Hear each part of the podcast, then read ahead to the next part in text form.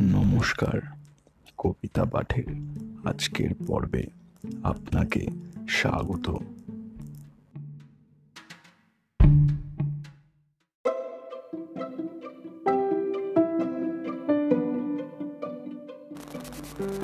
আজকে আমার নিবেদন কবি সুকুমার রায়ের কবিতা, নদী। কবিতা পাঠে আমি সাহেব।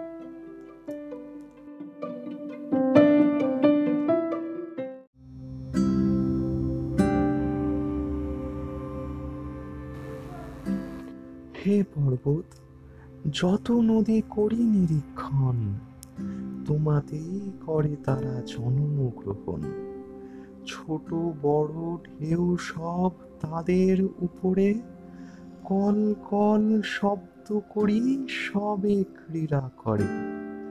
সেই নদী বেঁকে চুড়ে যায় দেশে দেশে, সাগরেতে পড়ে গিয়ে সকলের শেষে। পথে যেতে যেতে নদী দেখে কত শোভা। কি সুন্দর সেই সব, কি বা মনোলোভা। কোথাও কোকিল দেখে বসে সাথী শনে। কি সুন্দর কুহু গান গায় নিজ মনে।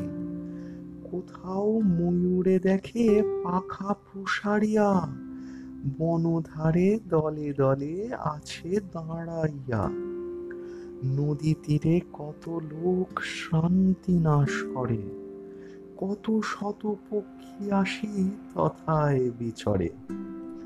দেখিতে দেখিতে নদী মহাবেগে ধায়, কভু সে পশ্চাতেতে ফিরে নাহি যায়।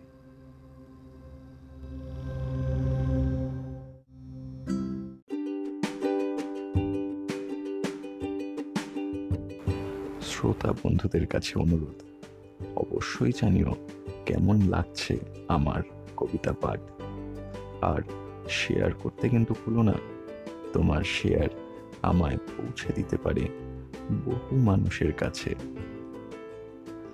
এছাড়াও, আমার আপকামিং এপিসোডসের আপডেটস পেতে সাবস্ক্রাইব করো আমার চ্যানেল ধন্যবাদ।